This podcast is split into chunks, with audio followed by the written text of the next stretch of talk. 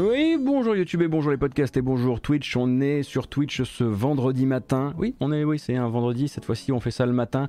Euh, on est le 25 mars 2022. On va faire le tour de l'actualité euh, du jeu vidéo récente en commençant et on commencera d'ailleurs par ça, euh, par un très très gros point sur le futur Game Show d'hier soir qui a présenté euh, pas mal de jeux qu'on connaissait pas, représenter pas mal de jeux qu'on connaissait et j'ai essayé de vous garder vraiment l'important, vraiment toute la partie, voilà, tout ce qui vous permettra de remplir ou non d'ailleurs hein, vos wishlists, euh, mais on a pas mal de choses à se dire de ce côté-là. On aura également, l'occasion de parler de report de jeux, de report en l'occurrence, un petit peu également de la situation en Ukraine, notamment pour GSC Game World, les développeurs de Stalker 2.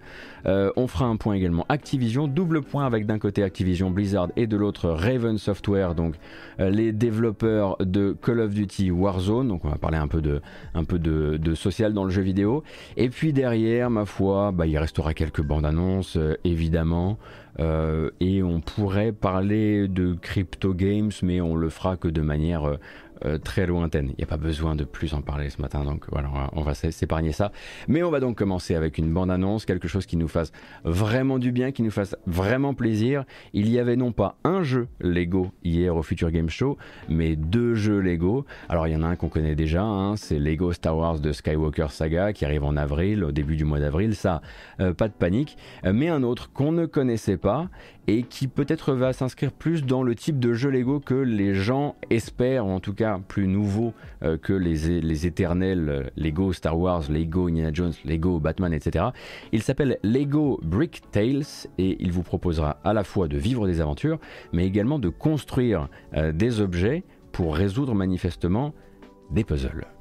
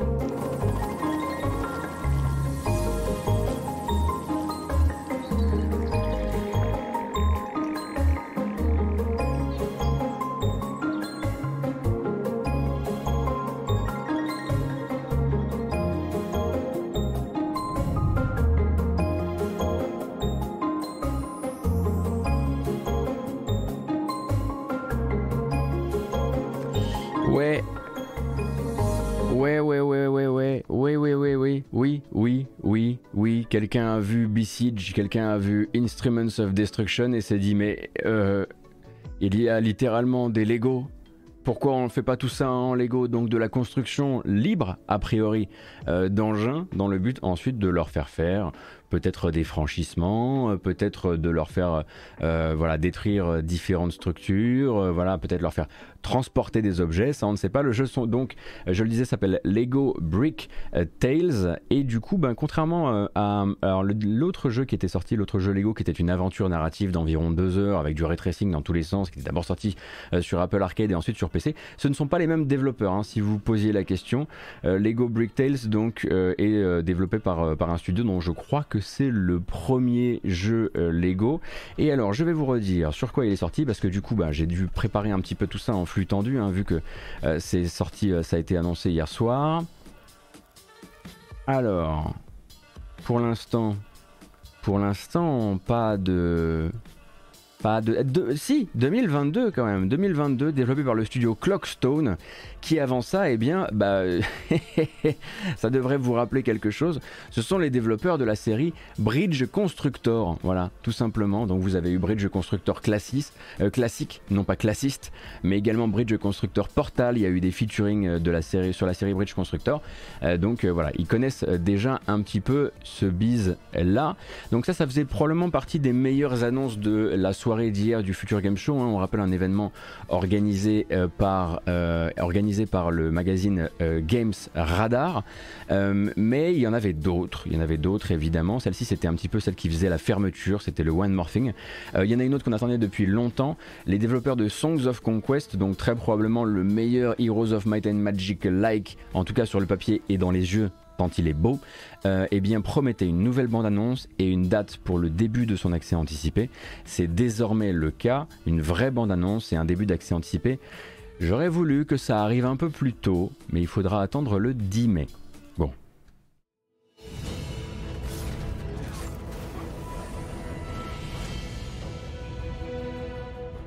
Hi, I'm Carl Toftwell, the game designer of Songs of Conquest.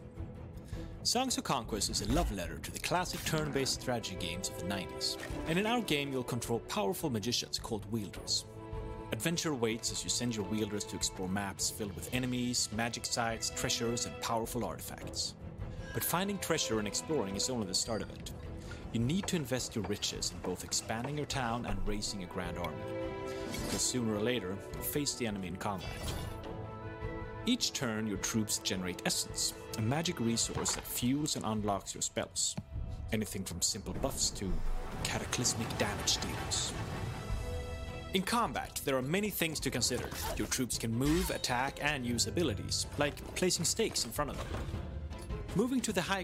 Bon, les sprites, hein, euh, c'est quand même fort joli. On verra effectivement en termes de lisibilité. Vous avez remarqué, je pense que euh, contrairement à Heroes of Might and Magic 3, par exemple, ici l'expansion de votre ville euh, passera donc par une expansion vraiment de sa taille sur la map, telle qu'on le comprend, puisque vous allez vraiment installer le village autour de la ville, le moulin, les champs, etc., etc. Plus, on va dire façon, façon bien sûr, de très très loin Civilization. Le jeu est toujours aussi beau à regarder. Uniquement 4 factions, on peut dire uniquement 4 factions parce qu'on est peut-être peut-être que vous êtes habitué à plus dans les Heroes of Might and Magic. Et donc le studio qui travaille dessus depuis un bout euh, désormais annonce le début de cet accès anticipé euh, sur Steam pour le 10 mai prochain. Va falloir être encore un petit peu patient, mais je tiens évidemment à remercier toutes les personnes car je vous ai vu euh, qui quand le studio cherchait des créateurs de contenu à qui envoyer le jeu ou en tout cas envoyer une version prévue du jeu, se sont empressés de me mentionner donc merci beaucoup. Je pense qu'on a tous très très hâte euh, de jouer, euh, de jouer à, Songs of Conquest. Et si vous avez des questions à propos du jeu et si vous avez envie d'en savoir plus, sachez que certains ont déjà pu approcher ce jeu-là, notamment Koinski sur sa chaîne, qui vous a proposé une heure de découverte. Oh là, c'est Sprite, moi j'en reviens pas. Alors a priori, l'éditeur de map sera directement fourni en même temps que ce début d'accès anticipé? À revérifier. Donc Lava Potion, c'était son annonce là, une vraie date pour cette arrivée en accès anticipé. Voilà donc pour eux. On a également un autre studio qui, euh, à la base, devait complètement m'éclater euh, il y a quelques mois lorsqu'il a sorti son jeu de golf narratif balade dans les ruines euh, de l'ancienne civilisation humaine. Euh, et puis finalement, j'ai pas trop aimé leur jeu. J'ai oublié son nom d'ailleurs, je vous le redonnerai. Mais ils ont donc annoncé un nouveau titre, un titre un petit peu plus poussé techniquement, euh, qui va notamment nous rappeler un peu Planet of Lana, euh, je pense. Il s'appelle The Cub et ça s'annonce vraiment là pour le coup comme un platformer cinématique dans la grande tradition donc, de ces, donc où ce n'est pas tant le challenge de la plateforme ou le challenge de l'action qui prime, mais la mise en scène autour de tout ça.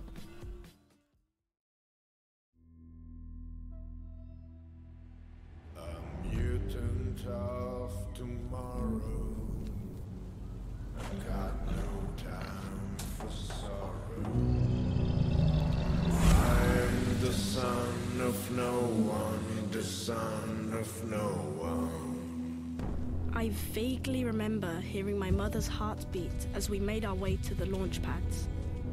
But the most vivid memory I have is standing alone, watching the shuttles leave, evacuating you to Mars. Those left behind started to turn on each other. So I escaped, deep into the forest. Lungs and legs propel me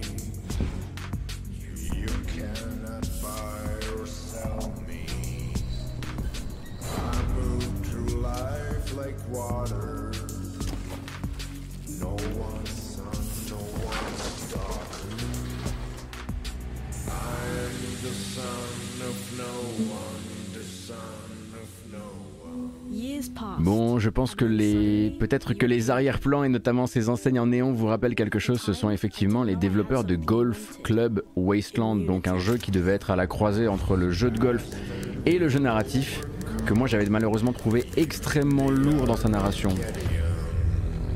Donc on va attendre de voir ce que lui a à proposer. Donc The Cub est annoncé donc comme vous pouvez le voir sur toutes les plateformes. Et donc The Cub est censé arriver quand est-ce que c'est une BO originale? Bah écoutez, ils avaient fait composer beaucoup beaucoup de sons euh, pour euh, Golf Club Wasteland, donc je pense que ce sera encore le cas ici. Euh, et donc attendu sur Xbox, sur PlayStation, sur PC, sur Switch, sans date de sortie pour le moment. Va falloir encore une fois se montrer On a également un autre petit jeu plutôt mignon avec une toute autre ambiance qui s'est présentée. Euh, il s'appelle The Outbound Ghost et donc il se présente comme un, RPG d'aventure ou un adventure RPG, je sais pas comment vous voulez voir ça, euh, qui a la particularité de vous proposer d'incarner du coup un fantôme.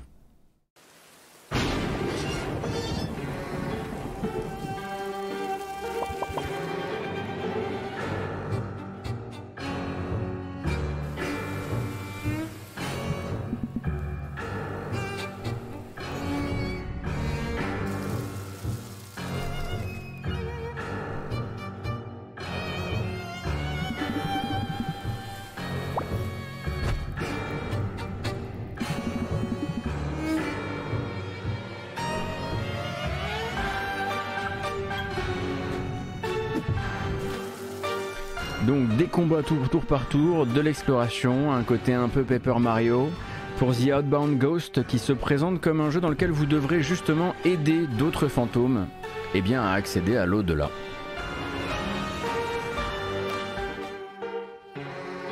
Sortie prévue donc cette année sur, bah, les quatre plateformes principales, on va dire. Euh, console de salon, Switch et PC. Voilà pour celui-ci. Euh, complètement Paper Mario même. Et donc euh, au développement de The Outbound Ghost, on trouve le, studio Con Radical Games. Et Con Radical Games, avant ça, qu'est-ce qu'ils ont fait?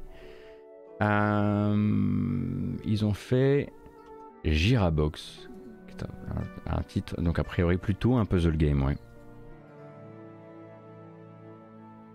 Est-ce que, euh, est-ce que tous les jeux que je vous montre là sont disponibles via des démos actuellement? Non. Il y a effectivement eu un segment durant euh, l'événement qui présentait que des jeux qui étaient disponibles en démo. Et c'est principalement des jeux qui avaient des démos depuis longtemps sur Steam, à l'exception de un sur lequel on reviendra euh, tout à l'heure. Mais avant ça, peut-être une info qui pourrait intéresser les amateurs de Deliver Us the Moon, puisque la suite a été officialisée avec euh, un reveal trailer d'une minute 41 qui donc voilà est dédié, toute dédiée euh, à Deliver Us Mars, sa suite. Je me répète un petit peu, non?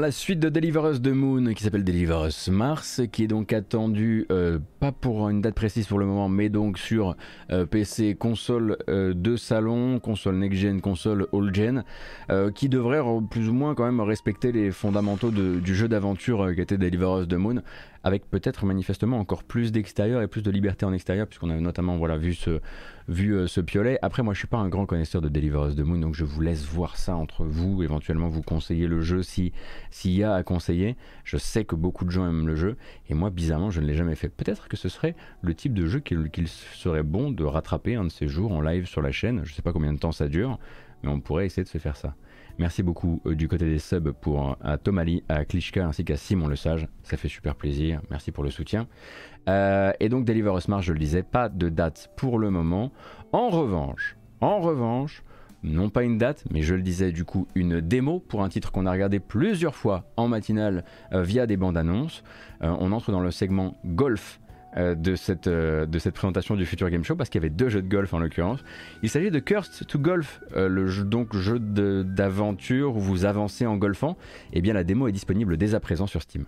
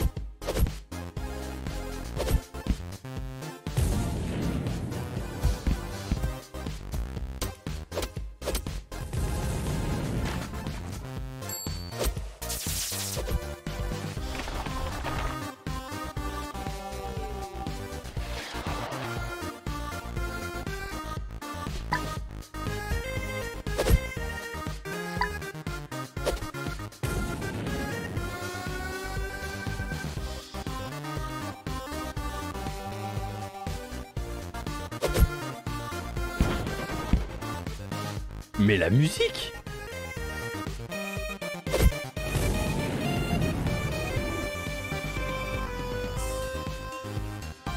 Cursed to Golf, donc la démo est disponible dès à présent. Le jeu sortira cet été sur Xbox, euh, sur Switch et sur PC. Pas de PlayStation pour le moment, mais probablement un peu plus tard. Le Xbox et Switch laisse peut-être euh, envisager la possibilité d'un Game Pass, mais bon, pour l'instant, rien n'est annoncé.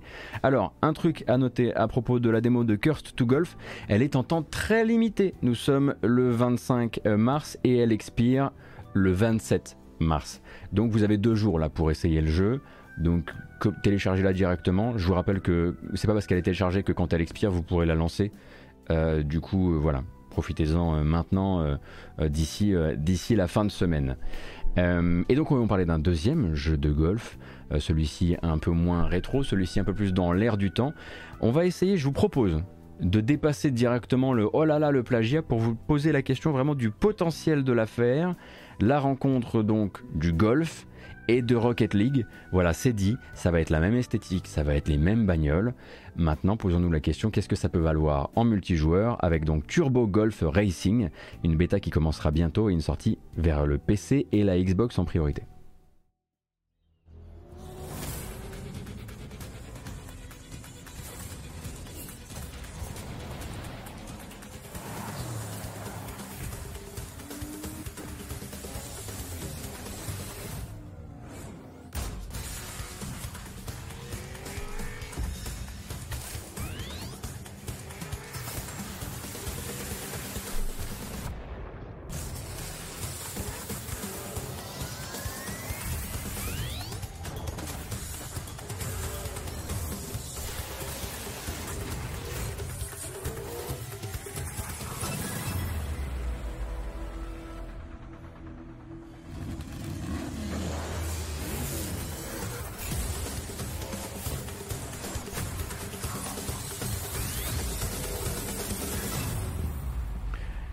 Golf Racing, donc je le disais, avec lui une présence dans le Game Pass au moment du lancement.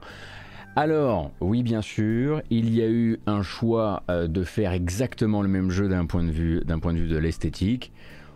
Est-ce qu'il risque vraiment quoi que ce soit? Je pense pas. Le jour où le jour où le petit euh, Turbo Golf Racing viendra menacer les parts de marché de Rocket League, on en reparlera. Mais je pense que c'est vraiment pas pour tout de suite. Euh, très honnêtement, hein, la, puissance commerciale derrière et stratégique n'est absolument pas la même. et donc une bêta bientôt. Très envie d'essayer ça, honnêtement. Parce que de toute façon, personne dans Rocket League n'est là pour l'esthétique. Donc euh, pourquoi on serait là pour l'esthétique sur euh, Turbo Golf Racing?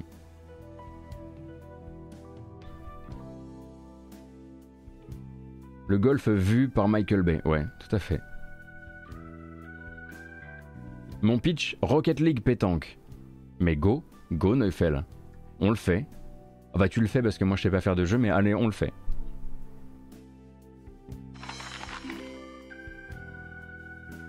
Belette70, merci beaucoup pour les 15 mois d'abonnement, merci infiniment pour le soutien, merci pour votre présence comme d'habitude.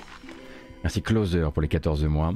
Et on continue, donc on sort du segment golf avec un titre qui a fait l'ouverture, très mystérieux, très difficile de savoir de quoi il s'agit, mais on comprend qu'il s'agira donc d'un jeu d'aventure, action-aventure avec une composante temporelle importante. Il va falloir se montrer patient pour comprendre de quoi il retourne exactement. The Time, The Time I Have Left, c'est son titre.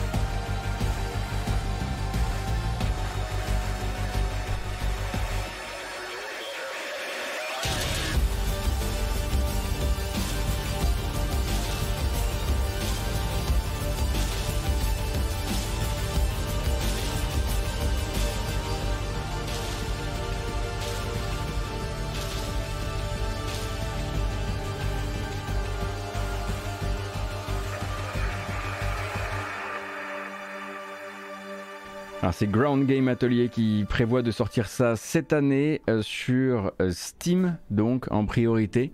Euh, pour l'instant, alors bon, on n'a pas vu de gameplay, hein, clairement. on a vu une esthétique assez solide quand même. Alors inspiré également, mais solide et puis surtout un goût, un goût pour le trailer, voilà qui euh, qui misent tous voilà, sur, le, bah, sur le style, la stylisation, même des polices, même les, jeux de, les jeux etc. Euh, pour le gameplay, il faudra attendre un petit peu plus. On sait pour l'instant qu'il s'agit d'un jeu d'action-aventure avec de la manipulation du temps, mais on n'en sait pas plus. On va juste être patient. Je rappelle, le jeu s'appelle The Time I Have Left. En revanche, il ne vise pas euh, le PC pour 2022, mais pour 2023 je me corrige, je viens de le voir sur mon fichier, donc on a encore le temps de le voir venir. Le prochain est un FPS rythmique, on en a vu beaucoup à travers les dernières années, c'est devenu un truc très à la mode, hein, la rencontre de Crypt of the Necrodancer et d'un FPS. Euh, celui-ci s'appelle Gunjam et donc euh, devrait arriver bientôt sur PC.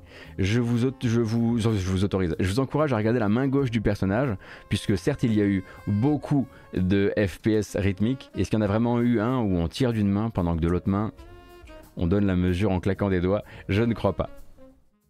Joe Drop Games qui est donc avec, euh, sur le jeu avec Raw Fury.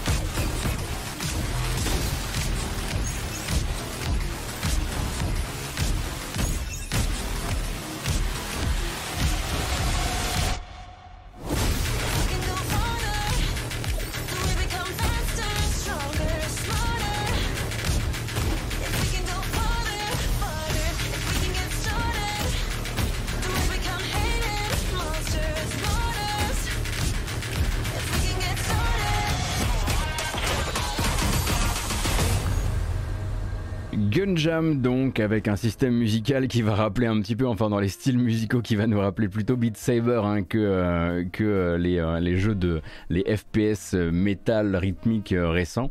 Alors moi le fait qu'on sente vraiment dans le corps du personnage qui a un côté bump avec le, les mêmes, avec le buste etc. Je trouve ça génial parce que ça, donne beaucoup d'attitude à, votre, à votre personnage. Euh, mais j'attendrai de voir évidemment et de voir comment ça se joue, etc. On n'y connaît rien pour le moment. Je rappelle Gunjam, donc sorti d'abord sur PC euh, avec, euh, avec a priori une, une, date qui devrait, qui devrait être pas trop loin de nous. le prochain, on l'avait déjà vu il y a longtemps. C'était un jeu qui nous était présenté comme sorti par Konami, ou en tout cas édité par Konami. Et on était là genre wow, wow, wow, wow, doucement, doucement, qu'est-ce que vous faites? Et en fait, c'est Konami qui fait son Cluedo euh, slash euh, Among Us, pardon, euh, donc avec un, développeur évidemment externe. Crime Site, c'est son nom. Il se range évidemment dans les jeux de, de déduction sociale comme tant d'autres. Et il sort le 14 avril sur PC avec une nouvelle bande-annonce.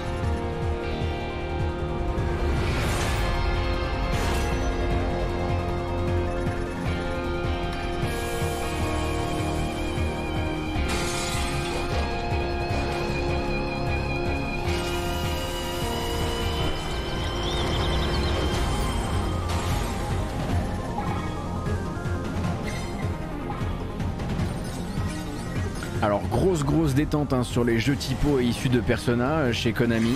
Ça les emmerde pas. Crime Site donc qui se lancera le 14 avril, donc dans quelques semaines, euh, sur PC. Et vous avez donc plusieurs bonnes annonces, ça c'est la plus aboutie, ou en tout cas la toute dernière.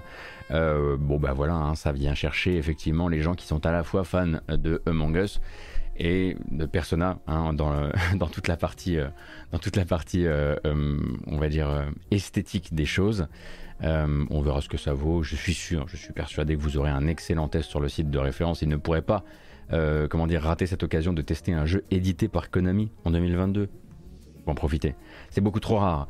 le prochain, on le connaît très bien. En revanche, il fallait qu'il nous annonce sa date de sortie finale, sortie d'accès anticipé. Euh, plutôt que de mettre le trailer de l'accès anticipé, j'ai préféré vous mettre un trailer qui le précède, euh, qui annonce donc l'arrivée d'une nouvelle fonctionnalité en jeu. C'est très important.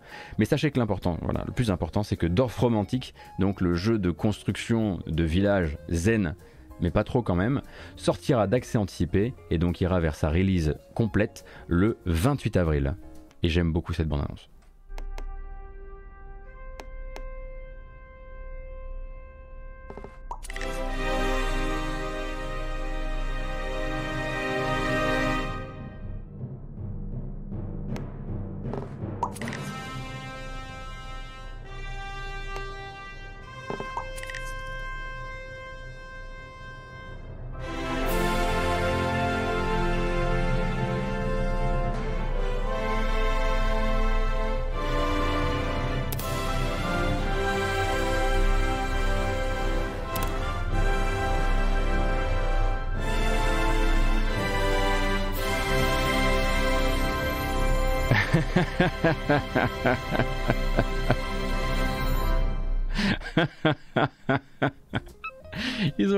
Touche annulée, ils en ont fait un trailer, ils sont beaucoup trop cons. à chaque fois que je le regarde, je suis mort de rire, ça marche à chaque fois. Euh, donc je le disais, euh, Dorf romantique, jeu de construction, donc d'assemblage euh, par petites briques d'un village qui doit fonctionner de la meilleure manière possible, créer des synergies entre les tuiles, etc. sort d'accès anticipé et ce le 28 avril prochain, du coup avec une fonction annulée désormais qui changera manifestement la vie. un autre qui était présent, qui devait être présent au Future Game Show hier, c'est Nacon qui euh, accélère très fort sur sa communication autour de Vampire the Masquerade Swan Song, donc développé par les Bordelais de Big Bad Wolf Studio que vous connaissez pour The Council, qui était un jeu épisodique entre donc le Telltale et la fiche de personnage type RPG qui vous, qui vous permettait de faire tel ou tel choix, de réaliser telle ou telle action. Ça va être la même formule ici et c'est réexpliqué dans une bonne annonce de 2 minutes 33 qui ne changera pas une donne que déjà, ont déjà, certains ont déjà pu remarquer, ça reste du double A avec des choix artistiques qui parfois justement marchent un peu moins que dans The Council et, comment dire, trahissent un petit peu plus euh, voilà, les, le fait que voilà, les coutures du budget euh, ne sont pas euh, très extensibles. mais donc, nouvelle bande-annonce et je le rappelle, une sortie le 19 mai.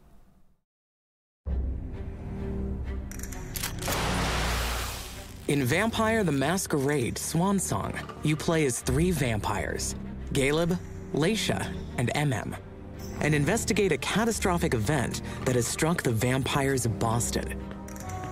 Your choices decide the fate of your characters, your sect, and Boston itself. Let's explore just some of the unique narrative RPG mechanics in the game. To thrive as a vampire, you must use skills and attributes displayed on your character sheet. Each character's sheet is unique and will evolve as you play, giving different options. From unlocking a door to convincing someone to let you pass. Even a single point gained can completely change the way you approach a situation. Vampires also possess different disciplines, vampiric powers that can be used to solve problems. MM uses celerity to access the inaccessible. Laisha's Auspex heightens the senses and allows you to see potential futures. Disciplines can be upgraded to unlock new powers. For example, Obfuscate allows you to move undetected, but when upgraded, lets you conceal objects too. Powers don't come for free. You need willpower points to use skills, and your hunger increases as you use disciplines. Hunt for blood to sate your hunger. Alors en gros, ce qui vous est expliqué ici hein, dans cette bande-annonce, c'est vraiment le principe de The Council, donc des choix, des conséquences, mais tout ça quand même accordé sur une fiche de personnage avec des capacités spéciales, avec des, caractéristiques également qui vont ouvrir ou fermer des voies, euh, des objets qu'on peut récupérer, des objets qu'on ne peut pas récupérer, et puis bah évidemment des pouvoirs vampiriques, même s'il y a toujours hein, ce truc au niveau de l'ADA qui fait que The Council me semble plus joli malgré les années. Je pense que c'est vraiment des choix de, direction artistique. Et donc c'est chez Nacon que ça sortira euh, le 19 mai prochain. Et puisque je voyais la blague euh, sur le chat, oui, le héros, l'un des trois héros, Gayleb en l'occurrence, ressemble à Jonathan du vampire de Dontnod et ressemble à quasiment la moitié des héros masculins de Nacon et de Focus Home Interactive de ces dix dernières années. C'est un concours pour le, celui qui ressemblera le plus à Thomasaurus. Voilà, si jamais vous connaissez le personnage.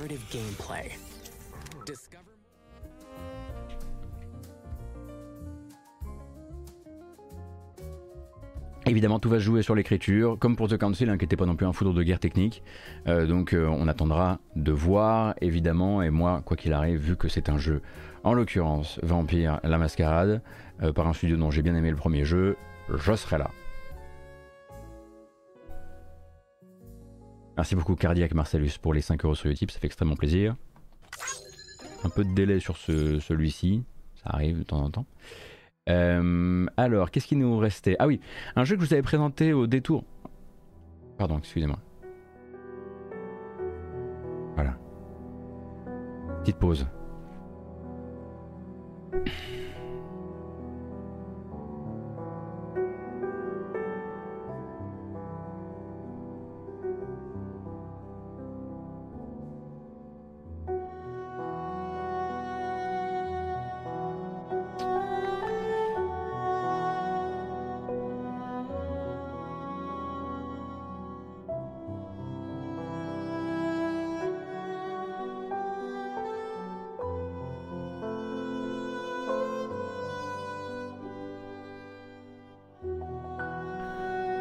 Sortira pas cette année. Hein.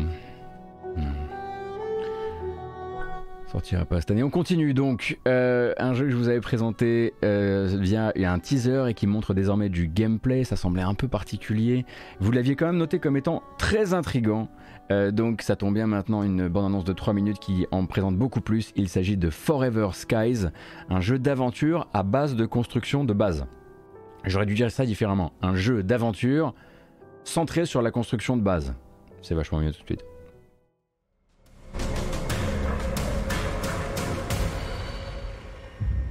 We burned paradise. We lit the fire and fled. But death followed, hidden in our blood.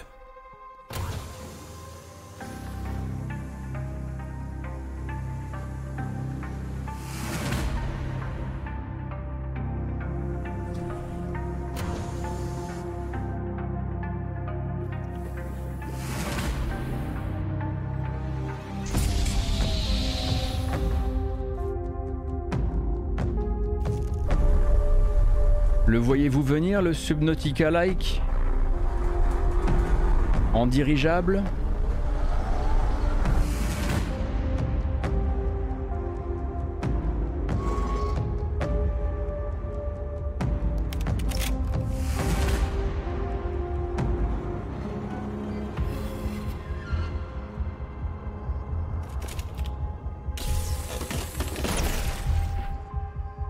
on explore des carcasses de vaisseaux, et vas-y qu'on va récupérer des technologies.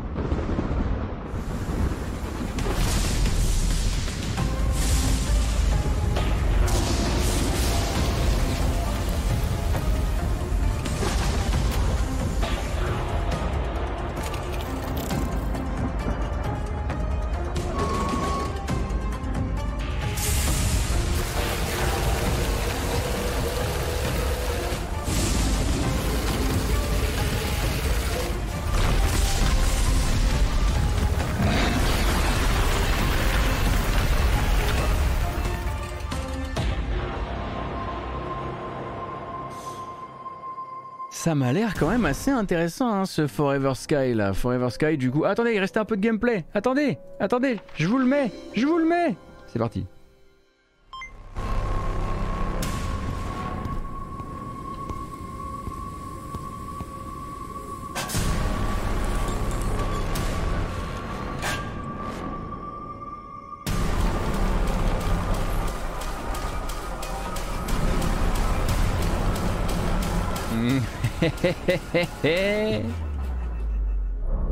on comprend un petit peu mieux effectivement pourquoi on vole en dirigeable au-dessus de cette, euh, cette ville, ou en tout cas au-dessus de ce monde qui est manifestement nimbé de vapeurs toxiques. Euh, donc on ne descendra pas sous euh, l'eau, mais on risque de descendre dans les vapeurs toxiques avec très probablement des trucs là-bas. Ah, vous croyez simplement qu'on allait juste échapper à des tempêtes? Non, bah non, bah non, non, non, non, non. Non, non, non, non, vous allez quand même flipper votre race, voilà, comme moi. Euh, comme d'habitude. Euh, je rappelle donc Forever Skies. Alors, que vise Forever Skies en termes de date? Voyons, donnez-moi une seconde. C'est pas du tout les créateurs de Subnautica, sorti en accès anticipé, donc il suivra un peu le même modèle que Subnautica, euh, mais sorti en accès anticipé donc en 2022 sur, et puis ensuite PlayStation 5, série Xbox Series et PC. Voilà, vous savez tout. Et euh, je voulais terminer quand même parce qu'on avait regardé la bande-annonce de la future bêta. Euh, bêta donc euh, qui doit courir en ce moment si elle ne commence pas dans quelques jours. Mais j'ai beaucoup aimé la bande-annonce cinématique de Midnight Ghost Hunt. Midnight Ghost Hunt, je rappelle donc un jeu de chasse aux fantômes en 4 versus 4, 4 chasseurs de fantômes, 4 fantômes, édité par Coffee Stain, sur lequel il mise énormément d'un point de vue succès multijoueur, streaming, etc. etc. Et j'ai beaucoup aimé cette petite bande-annonce, donc euh, allons-y.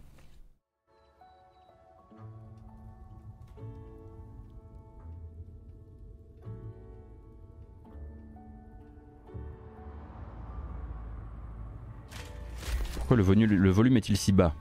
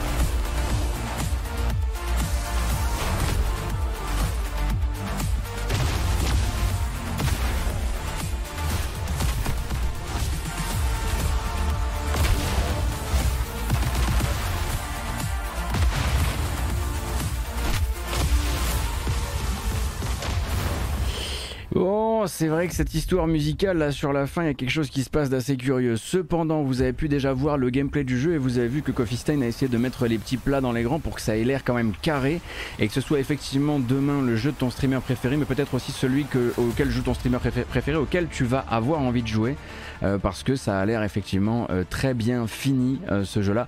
Je rappelle que la grande différence avec, on va dire, un titre comme le nouveau Ghostbusters qui vient d'être annoncé, c'est que Ghostbusters c'est un jeu de chez Ilphonic et en gros c'est du 4 versus 1, donc c'est du gameplay asymétrique. Or là, ça va être du 4 contre 4. Et donc, je le rappelle, lancement sur PC le 31 mars. Donc vous aurez rapidement des réponses à propos du jeu. Un choix musical assez funeste hein, pour une fin de trailer, alors que le trailer était plutôt pas mal en tout cas. je, vous, vous, encourage, si ça vous intéresse, à regarder les autres extraits de gameplay, parce qu'il y a vraiment toute une vidéo qui explique les différents types de gameplay, la partie prop hunt, le reste aussi, parce que forcément c'est également inspiré par prop hunt, hein, puisque vous avez la possibilité de prendre possession de certains objets mais pas que évidemment. Euh, donc si c'est bien équilibré et que c'est bien, bien non pas terminé mais bien fini, euh, ça a peut-être des chances de voilà d'être quand même euh, présent sur le paysage du mois d'avril. On verra si Coffee Stain réussit son coup. Coffee Stain est quand même plutôt habitué ces temps-ci à réussir ses coups. Hein. Quand il signe des jeux, c'est pas pour les laisser crever et c'est pas pour rater leur lancement. Euh, donc euh, bah voilà, on verra.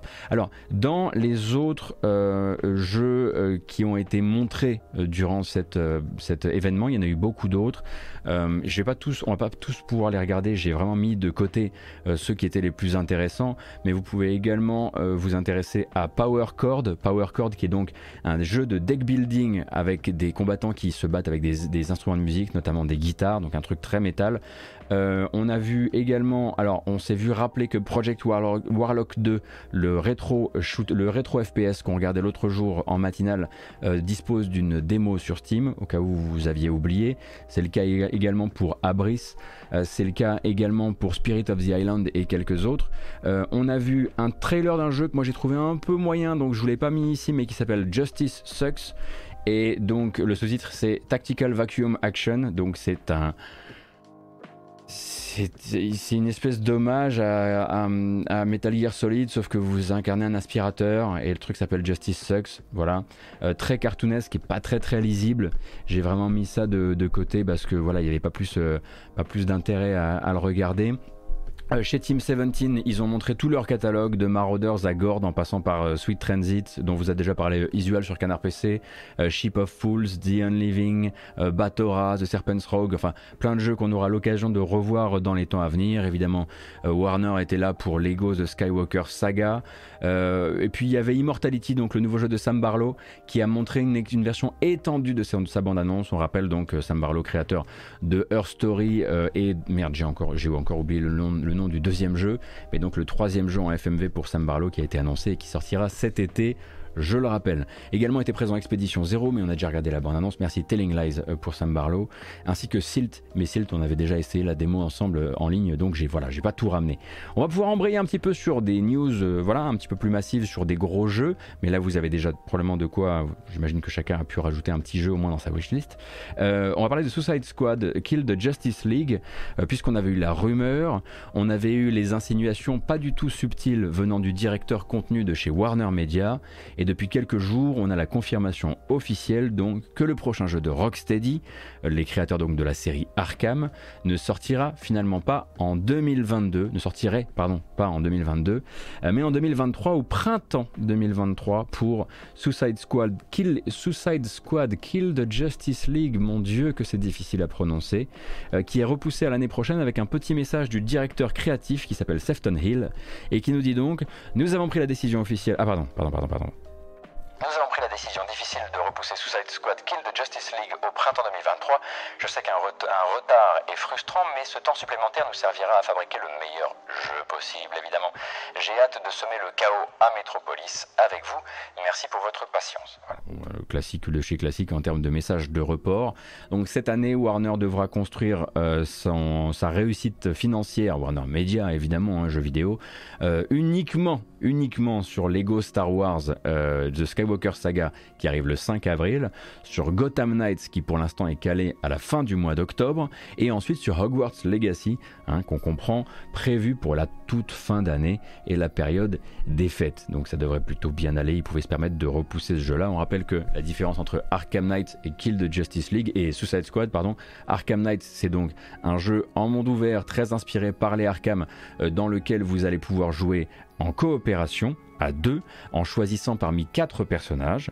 Et Kill the Justice League Suicide Squad c'est vraiment le jeu service. Là c'est Rocksteady qui est à la manœuvre. Et le but c'est vraiment voilà de jouer à quatre euh, façon euh, Anthem façon Outriders façon tout ça avec des niveaux de la montée en niveau de la montée en niveau d'équipement euh, des ajouts de contenu au fur et à mesure. Bref faut pas qu'il se chie dessus parce que parce forcément beaucoup dessus sur toutes les questions de rémunération sur la durée comme on dit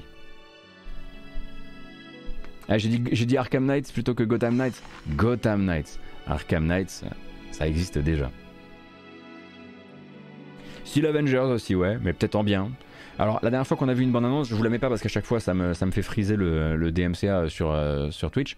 Mais la dernière bande-annonce qu'on a vue, elle était au moins euh, bien rythmée, les vannes étaient aux bons, endroits et le gameplay avait l'air vraiment jouissif. Donc, on attend maintenant, évidemment, de voir.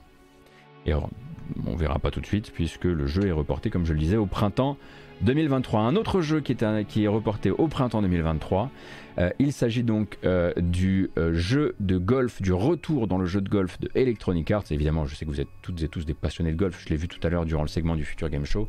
Donc leur EA Sports PGA Tour, jeu de golf à licence donc prévu à la base pour une sortie au printemps de cette année et surtout prévu pour célébrer le grand retour dans le monde des jeux de golf de Electronic Arts qui ne couvrait plus ce sport depuis les années 2010. Alors cette fois-ci pas d'égérie genre Tiger Woods ou autre, Tiger Woods c'est un peu compliqué là, mais un mode carrière complet et surtout c'est le seul jeu qui proposera donc les quatre tournois majeurs du circuit, euh, chose que le concurrent, qui lui s'appelle PGA Tour, enfin le dernier en date PGA Tour Touquet 21, ne pouvait pas se permettre. Alors ça n'a pas empêché d'ailleurs un PGA Tour de Touquet 21 de faire 2 millions de ventes et donc de taper un certain nombre de records. Et donc oui oui, si vous les aviez ratés, les épisodes précédents, on a donc d'un côté EA Sports PGA Tour, qui est le jeu de golf qui sortira au printemps 2023, maintenant qu'il a été reporté par Electronic Arts, et vous avez PGA Tour 2K, qui est le jeu de golf de Take-Two 2K. Voilà. Faut bien regarder. eSports PGA, Tour ou PGA Tour 2K. C'est comme ça qu'on va les, les, différencier. Ça me semble extrêmement pratique pour le consommateur, ça encore. Et donc, pas les mêmes jeux, pas les mêmes éditeurs. Et donc, gros gros report hein, qui semble manifestement avoir été déclenché euh, du côté de chez Electronic Arts euh, pour améliorer donc sensiblement leur copie, puisqu'ils ont vu que 2K21 euh, avait très très bien marché et bon bah, qu'il allait falloir un petit peu euh, bah, réussir à faire un comeback retentissant dans le jeu de golf. Electronic Arts s'est donc dit qu'ils allaient travailler bah, justement euh, sur, bah, ces fameux 4, quatre, tournois principaux du circuit, mais également l'intégration du golf féminin qui sera symbolisé donc par un partenariat avec une joueuse britannique que je ne connais pas mais qui s'appelle Iona Steven ou, ou Stephen ou c'est elle qui prêtera sa voix donc aux commentaires dans le jeu, euh, histoire d'inaugurer euh, l'arrivée aussi euh, du golf féminin dans la, dans la proposition. Voilà, donc c'est le, les deux gros reports, si on peut dire gros, j'imagine que pour nous, public français, le report de Suicide Squad est un petit peu plus, on va dire, est un petit peu plus retentissant que celui de PGA Tour, de eSports PGA Tour, pardon, mais vous les avez comme ça.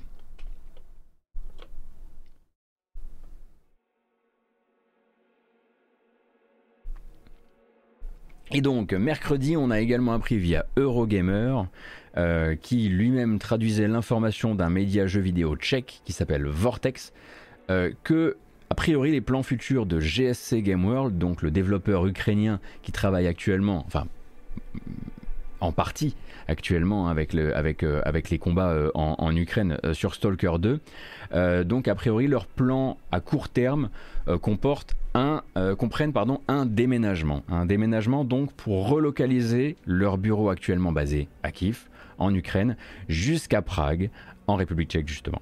Donc l'info a filtré via en gros le président de l'association des développeurs de jeux vidéo de République tchèque et elle concerne a priori une seule partie des équipes pour l'instant, les personnes qui ne sont pas conscrites et donc obligées de rester en Ukraine pour se battre euh, contre l'armée russe. Mais conceptuellement, c'est tout le studio qui serait amené à déménager avec derrière des solutions de relogement obtenues manifestement grâce à la solidarité de l'industrie du jeu vidéo de la ville de Prague qui se serait mobilisée pour permettre à tout le monde de déménager, de trouver vite des logements, etc. etc. Et donc pour l'heure, aucune déclaration officielle n'a été faite par GSC eux-mêmes, mais il y a très fort à parier euh, que ça se fasse dans les jours à venir avec très probablement une communication qui redira que ceux qui peuvent vont continuer à travailler sur Stalker 2 depuis la nouvelle base d'opération. Non pas que ce soit, euh, on va dire, la priorité absolue des développeurs. Je pense qu'on devrait assez logiquement faire face à un report de Stalker 2 à terme, ce qui serait quand même la moindre des choses. Mais ils avaient déjà expliqué dans un billet de blog par le passé euh, qu'ils avaient quand même envie de laisser la possibilité aux employés qui le désiraient de continuer à travailler sur le jeu parce que certains avaient également besoin de penser à autre chose et certains demandaient tout simplement de pouvoir continuer à avoir accès tout simplement, euh, avoir accès aux, documents de travail, avoir accès aux espaces de travail euh, pour ne pas toujours être euh, bah voilà, à, regarder, à regarder l'actualité et à, ne, à, ne, penser qu'à ça. Donc ils, annonceront euh, ce déménagement euh, selon leurs termes, probablement dans les temps à venir, mais pour l'instant on est sur l'ordre d'une espèce de, rumeur, chose un peu particulière, parce que je trouve aussi que peut-être euh, quelque part le président de le président de l'association des développeurs de Prague, enfin de République tchèque, peut-être aurait pu tenir sa langue sur ce truc-là, parce que j'estime que quelque part, euh, c'est le genre de communication qui appartient à ces développeurs et qui appartient à un studio.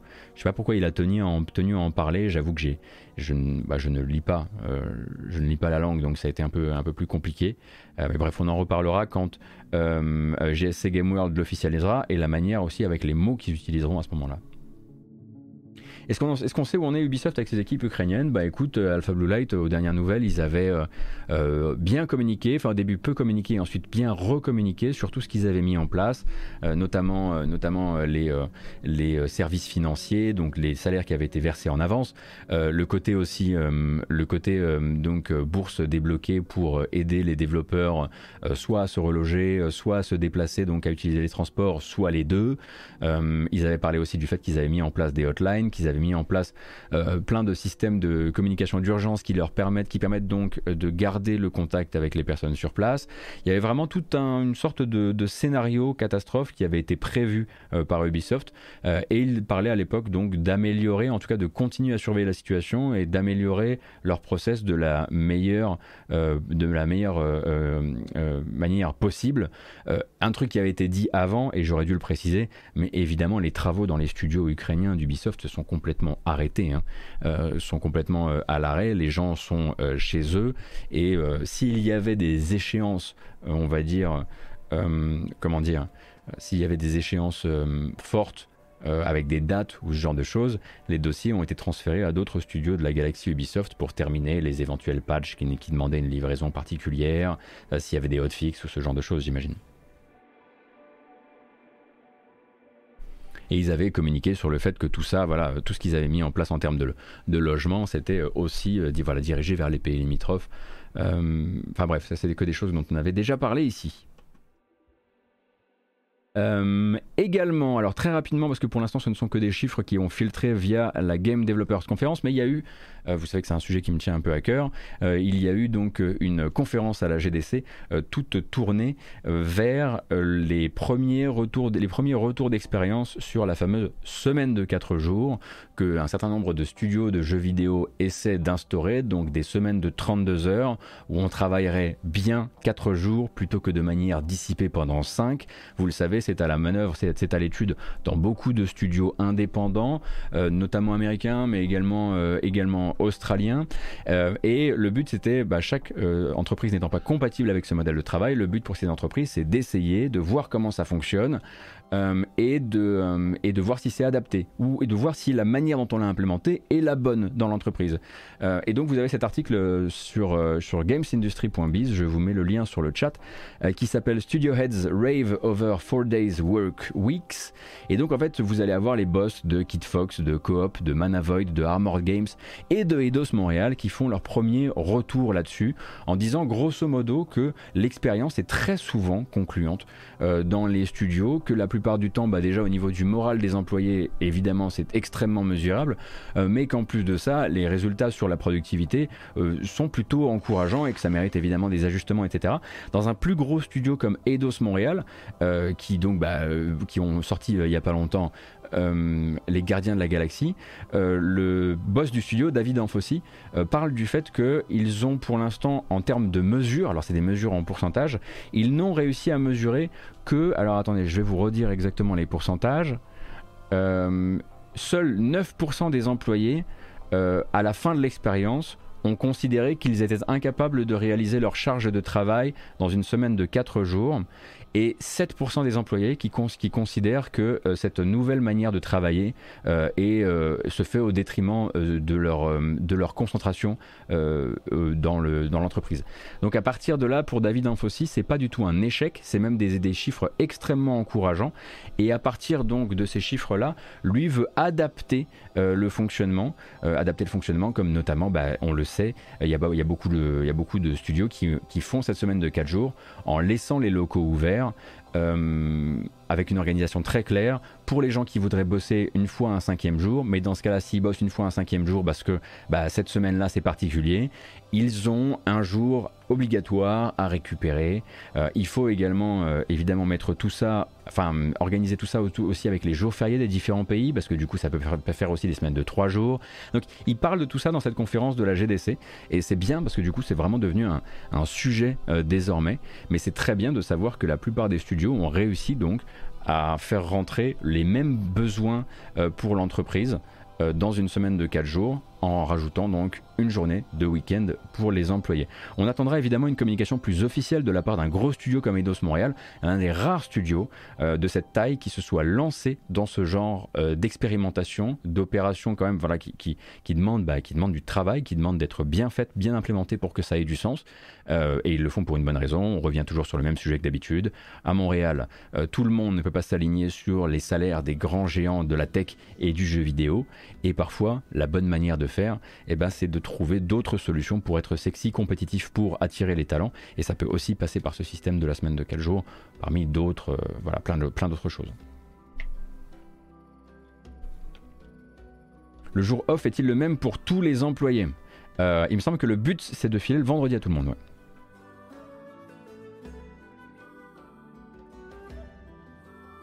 Voilà donc. Et on va parler désormais Euh, certains géants payent beaucoup mieux que le jeu vidéo, les géants de la tech notamment euh, public. C'est un problème actuellement à Montréal depuis que se sont installées certaines euh, grosses entreprises. les, les talents du JV s'en vont parce que c'est mieux payé là-bas. Après, je sais pas où tu es.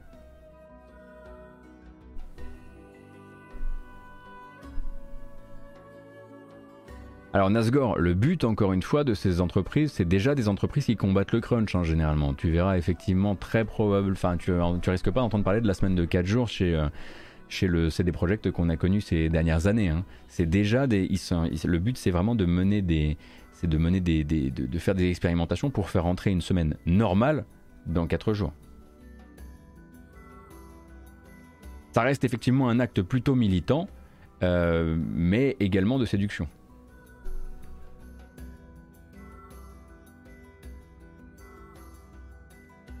Alors effectivement, euh, vous m'avez donc fait remonter ça, une information qui nous vient de chez Polyphonie Digital. On va la passer maintenant. On l'a fait s'enfiler, c'est pas grave. Je tiens à remercier du coup Jarod euh, qui a écrit la news sur Gamecult qui va nous permettre euh, d'avoir quelque chose d'assez complet ce matin.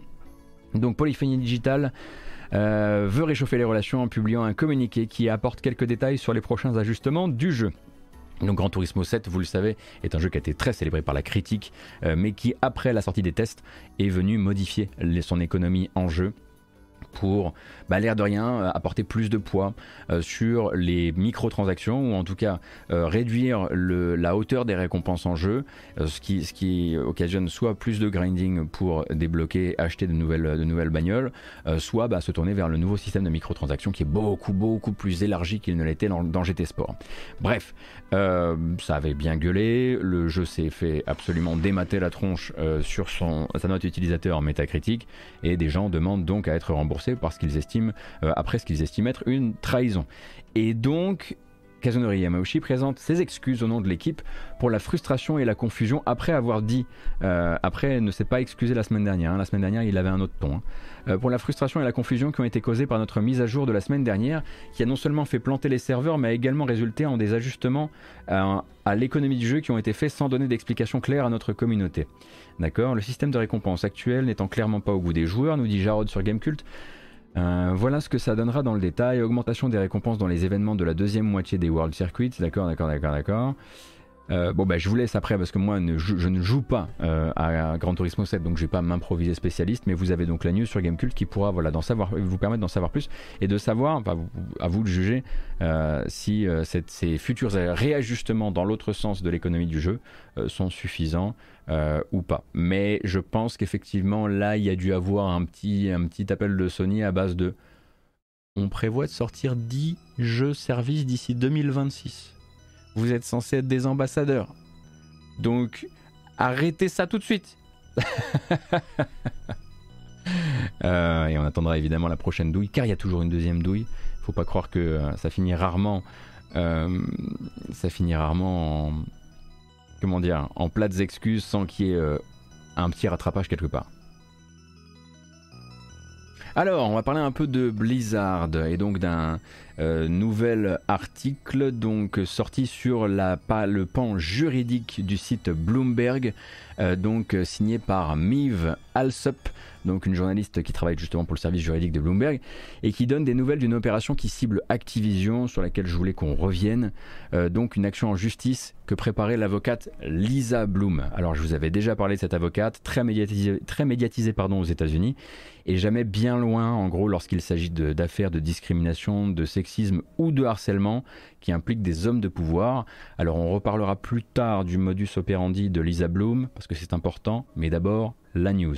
Donc en décembre dernier, euh, Bloom et sa cliente tenaient cette fameuse, on en avait parlé, cette, conférence sur le parvis de Blizzard à Irvine en Californie, une conférence de presse durant laquelle donc la plaignante décrivait, donc la plaignante, une, une employée actuelle de Blizzard, euh, décrivait à visage découvert quatre dernières années passées chez Blizzard, la culture de travail bien trop alcoolisée du studio, les commentaires inappropriés qu'elle y avait reçus, le harcèlement subi, les avances de son manager, les représailles hiérarchiques dont elle avait fait l'objet lorsqu'elle avait tenté de signaler la situation aux ressources humaines de l'entreprise.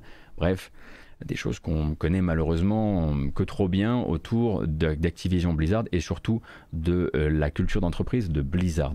Et donc à l'issue du témoignage, on avait Lisa Bloom, cette avocate, qui avait pris la parole dans le but d'appeler à elle d'autres employés et ex-employés victimes des mêmes genres de traitements, dans le but, sans le dire explicitement, mais dans le but quand même, de monter un dossier que de plaintes qui puissent ensuite être requalifiées par le tribunal en ce qu'on appelle, nous, un recours collectif, mais ce que appelle une class action, donc plusieurs plaignants ou plaignantes sur un même dossier.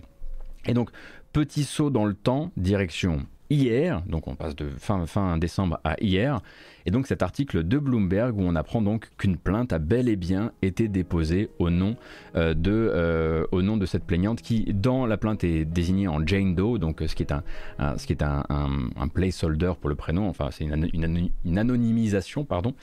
Et donc pas d'autres plaignantes qu'elle pour le moment, mais déjà de nouveaux passages qui viennent détailler l'expérience de cette assistante administrative au sein du service IT de Blizzard.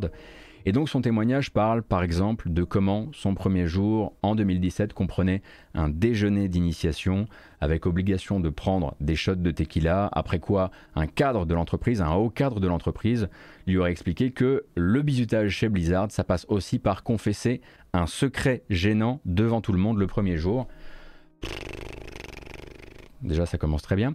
Euh, l'alcool revient souvent hein, dans le témoignage. La pression pour boire si on veut être intégré. Le fait que Blizzard fondait énormément du relationnel entre collègues sur des jeux multijoueurs façon Jackbox, où le but c'était vraiment de tout faire tourner autour du sexe évidemment. Et quand il ne s'agissait évidemment pas de ces fameux cube crawl a toujours, on a, toujours entendu parler depuis qu'on entend parler des problèmes chez Blizzard. Donc c'est des événements où les mecs de la boîte buvaient beaucoup euh, et passaient de bureau en bureau en faisant des remarques et des avances déplacées aux femmes de l'entreprise. Donc ça, on en avait déjà entendu parler également. Euh, de là, la plaignante, elle aurait commencé justement à se distancier des soirées d'entreprise, à essayer donc de faire remonter une plainte qui se serait heurtée à son supérieur direct qui lui aurait expliqué en gros que ce qu'elle voyait comme des avances déplacées venant de haut cadre du studio était juste une manière pour les grands pontes de l'entreprise de se montrer sympathiques et proches des employés. Voilà. Donc toujours selon ce même euh, témoignage, il aura, il aura finalement fallu qu'elle écrive directement au président de Blizzard de l'époque, Jay Allen Brack, hein, qui a été débarqué depuis, euh, pour que sa demande de mutation soit acceptée. Mais même quand elle a été mutée, l'entreprise en a profité pour la rétrograder. Voilà. Alors que demande officiellement la plainte euh, portée par l'avocate Lisa Bloom? Que Blizzard instaure un système de rotation du département des ressources humaines pour éviter les conflits d'intérêts, c'est-à-dire pour éviter que ne s'installe trop de copinage entre les RH et les cadres. Voilà. Donc ça c'est une première demande. Que Blizzard soit audité également par une société réellement indépendante et pas un cabinet choisi par Activision, notamment celui qui est choisi actuellement par Activision, euh, est connu pour ses enquêtes à l'avantage des patrons et son combat contre les initiatives syndicales en entreprise. Et enfin, la dernière demande, et c'est là, c'est là que mon petit piège se referme, que Bobby Kotick soit licencié. Une plainte d'une seule personne avec ces faits là pour le moment demande que Bobby Kotick soit licencié. Alors, on peut le répéter autant qu'on veut, ça paraît un peu absurde. Pourquoi?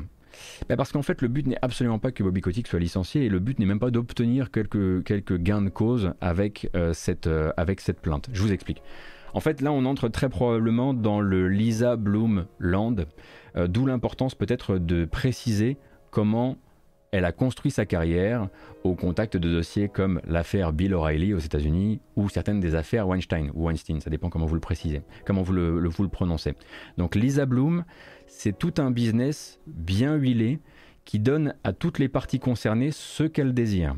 Elle se présente aux victimes comme une alliée qui se battra pour elle et elle se bat pour elle avec des dossiers qui vont être montés non pas pour finir devant les tribunaux, mais pour faire l'objet d'une proposition d'arbitrage privé, donc d'une somme d'argent versée en échange de l'abandon de la plainte. Et en échange évidemment d'une petite signature qui va stipuler que la personne dédommagée ne pourra plus parler publiquement de sa mauvaise expérience. Et là, elle obtient ce que l'autre partie, l'entreprise, désire en secret, du silence assuré, en échange d'une somme qui paraît immense pour une personne seule, pour une femme seule, pour une victime, mais dérisoire pour un colosse comme Activision.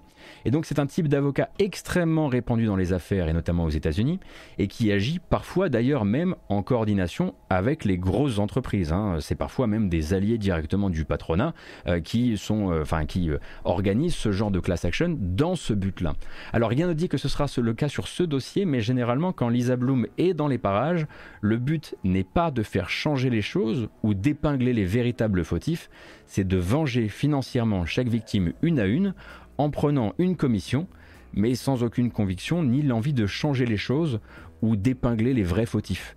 C'est pour ça que la plainte se permet de demander la démission de Bobby Kotick, parce que le but n'est absolument pas d'aller devant le tribunal. Euh, mais cette affaire, elle est intéressante pour tout le reste, parce que si Bloom monte son propre recours collectif euh, avec d'autres plaignantes et qu'elle obtient un arrangement à plusieurs dizaines de millions de dollars, ce sera autant de victimes qui ne pourront plus témoigner ailleurs, par exemple dans les dossiers plus massifs comme celui monté par l'État de Californie. Et donc même situation finalement hein, euh, que les personnes qui accepteront cet autre projet dont on parlait mercredi, je crois, euh, d'arrangement qui lui est encadré par la Commission pour l'équité de l'emploi aux États-Unis, euh, puisque là, bah, du coup, l'État de Californie est en train de se faire, enfin voilà, il y a les vautours qui se, baladent autour et qui essaient de récupérer des éventuels témoins de leur plainte.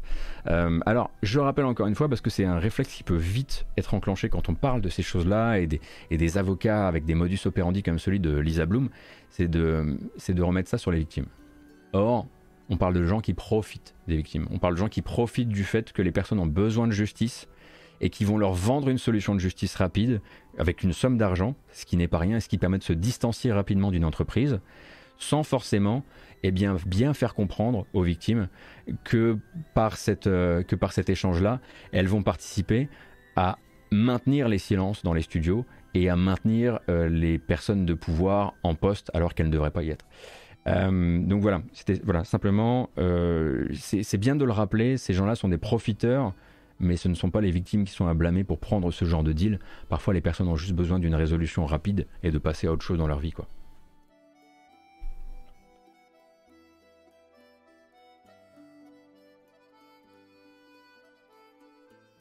Donc voilà, ça c'était pour la partie Activision Blizzard. Il nous en reste un deuxième de sujet euh, et donc des nouvelles euh, du projet de cellule syndicale au sein du groupe.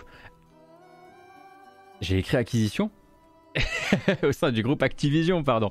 Donc, rappel, une quinzaine d'employés du studio Raven Software hein, qui travaillent euh, sur Call of Duty Warzone, donc tous des employés du pôle assurance qualité, euh, donc avec ce que ça charrie de précarité, euh, euh, de l'emploi, etc. ils cherchent à faire reconnaître depuis un certain temps, un certain temps pardon, officiellement leur regroupement syndical par l'entreprise. Donc Activision et Raven ont refusé, ou plutôt les deux entreprises n'ont pas accepté. Et maintenant, le studio va devoir passer par une phase de vote pour que le syndicat soit reconnu ou pas euh, par la National Labor Relations Board américaine qui encadre donc et qui reconnaît les syndicats au niveau des États-Unis. Donc ce processus de vote est au cœur, on le savait, on avait parlé d'une discussion très houleuse euh, puisque l'entreprise fait tout son possible pour qu'il ait lieu dans des conditions qui lui soient le plus favorables possible. Ce vote, ils veulent notamment diluer euh, le vote en intégrant un maximum de votants et les employés ont plusieurs fois alerté la presse sur les discours anti-syndicaux qui étaient tenus au sein de l'entreprise et la désinformation même qui était diffusée par la direction.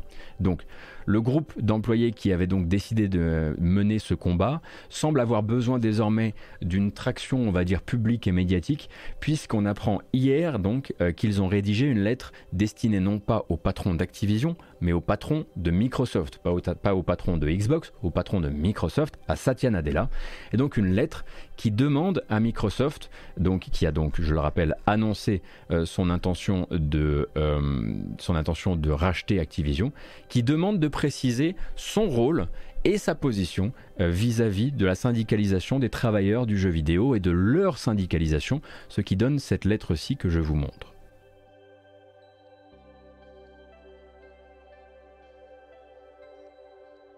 Donc nous avons, appris récemment que l'une des petites lignes du projet de rachat qui stipule, stipule qu'Activision doit obtenir la bénédiction de Microsoft pour reconnaître volontairement un syndicat et entamer un processus de négociation collective avec le dit syndicat. De là, eux, ils déroulent trois questions.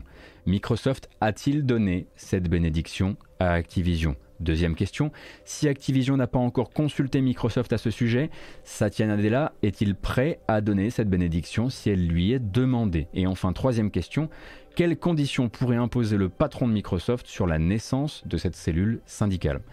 S'ensuit également, là sur la fin, vous pouvez le voir ici, un paragraphe assez coup de poing où les travailleurs vont donc citer certains des appareils anti-syndicaux qui ont été mis en place par Activision chez Raven, avec notamment cette présentation PowerPoint à destination des managers, dans laquelle sont présentés des archétypes d'employés qui pourraient être séduits par le syndicalisme, avec des mots comme non productif, fainéant, faux, malade, faux malade, pardon, euh, adepte du tout en l'échange de rien, génial, etc., etc. De là, du coup, les employés du contrôle qualité de Raven Software demandent officiellement à Satya Nadella d'intervenir pour que les rhétoriques anti-syndicales cessent au sein de Raven. Et donc, peut-être même que Satya Nadella veuille bien accepter et reconnaître sans processus de vote, ni bidouillage du processus de vote, ce regroupement syndical.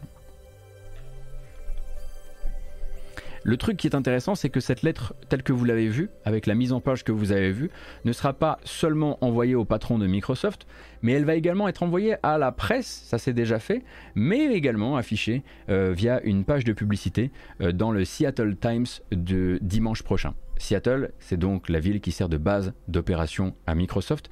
Et dimanche, euh, dans leur journal, les lecteurs du Seattle Times trouveront donc euh, ces questions posées euh, par les syndicalistes de Raven Software au patron de Microsoft, histoire d'éveiller évidemment les consciences du, voilà, de, simplement de, des, locaux et peut-être aussi des employés de Microsoft, donc au conflit qui se trouve actuellement dans le giron d'une entreprise que Microsoft veut racheter. Euh, et donc la réponse officielle, car il y a déjà eu euh, une, une réponse officielle de Microsoft, elle est évidemment finement ciselée, et elle dit, je cite, Microsoft respecte le droit des employés d'Activision Blizzard à choisir s'ils veulent ou non être représentés par un syndicat, et Microsoft honorera cette décision. Donc ça, c'est la fin de citation, donc, hein. avec évidemment aucune réponse sur la partie aidez-nous, faites pression sur Activision, demandez-leur de nous reconnaître puisque bientôt vous serez euh, notre patron. Tout simplement parce que déjà, ils n'ont pas ce pouvoir pour le moment, en tout cas pas officiellement, et en plus de ça parce qu'ils comptent très fort, justement, et ça de manière beaucoup moins, moins officielle, enfin beaucoup plus officielle, pardon, sur Activision pour faire disparaître ce problème-là avant que eux n'entrent en contrôle de l'entreprise. Comme en témoigne justement hein, le contrat de rachat euh, Microsoft Activision qui stipule très clairement dans le texte justement que Activision ne doit pas entrer en négociation avec le moindre syndicat d'ici le changement de, d'ici le changement de, de possesseur. Donc, alors ça c'est très probablement aussi parce que du coup ça créerait beaucoup, de problèmes euh, en termes euh, de rachat, mais c'est dans les textes. Euh, Activision est tenu, quelque part, et ce sans que ce soit dit avec ces mots-là, de combattre le syndicalisme au sein de son entreprise jusqu'à la prise euh, de contrôle de Microsoft.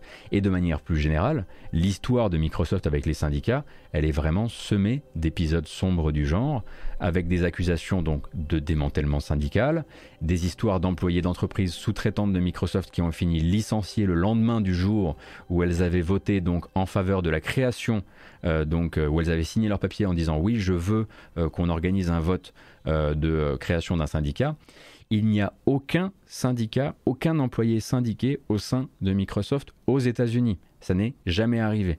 Et en juger par cette lettre, cette lettre, du coup, les employés de Raven, ils commencent sérieusement à manquer justement de soutien. Et euh, bah voilà, euh, eux qui devaient devenir la première occurrence d'une cellule du genre dans le jeu vidéo AAA américain, euh, on comprend que le combat semble extrêmement long, extrêmement épuisant, et que Activision ne lâchera rien et ne laissera pas ça arriver. Quoi.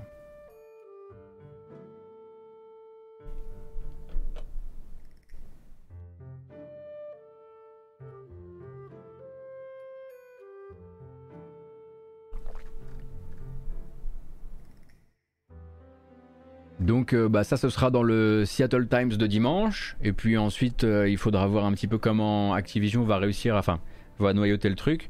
La meilleure chance pour Activision désormais de faire disparaître ce problème, et je le dis pour les podcasts, j'ai mis des très gros guillemets, euh, ben, ce serait justement de réussir à obtenir de la NLRB euh, que le vote euh, pour savoir si une cellule, est créée se fasse au niveau de toute l'entreprise, c'est-à-dire tout Raven Software, 350 employés, et non pas juste au niveau des services de QA qui ont le droit, dans le droit du travail américain, de créer un micro-syndicat et de voter uniquement dans leur équipe. Euh, et là, c'est plus qu'un vote à 50. Un vote à 50 avec une trentaine de syndicalistes dedans. Vous voyez un peu le. Voilà. Donc, c'est ce que Activision cherche à faire, c'est d'avoir ce vote à 350 et d'ici là, de démotiver un maximum l'envie syndicale par de la désinformation notamment.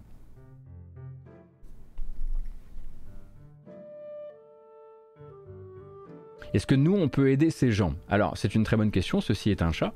Euh, on pouvait les aider et on peut toujours le faire puisqu'il existe une caisse de grève qui a déjà servi chez Raven Software euh, quand euh, donc tout vient de là. Hein. la création de ce syndicat vient donc, enfin le projet de ce syndicat vient d'une d'une grève qui été déclenchée quand Raven Software a annoncé qu'ils allaient licencier une quinzaine de une quinzaine d'agents de, de, contrôle d'assurance qualité sur euh, Call of Duty Warzone, et ce malgré ses excellents résultats financiers et les excellents résultats d'Activision de manière générale. À l'époque, il y avait donc une, grève qui avait duré 7 semaines, si je ne dis pas de bêtises, et à ce moment-là, euh, c'était une caisse de grève qui avait permis donc aux grévistes de, euh, bah, d'exister, enfin de, ne pas, de ne pas sombrer financièrement pendant, cette, pendant cette période de protestation. La caisse de grève, désormais, elle est, elle est désormais, on va la mettre deux fois dans la phrase, elle est gelée euh, elle, se, porte pas trop mal, mais elle est gelée dans l'attente de futurs besoins euh, de contestation euh, au sein de, chez les employés de Raven.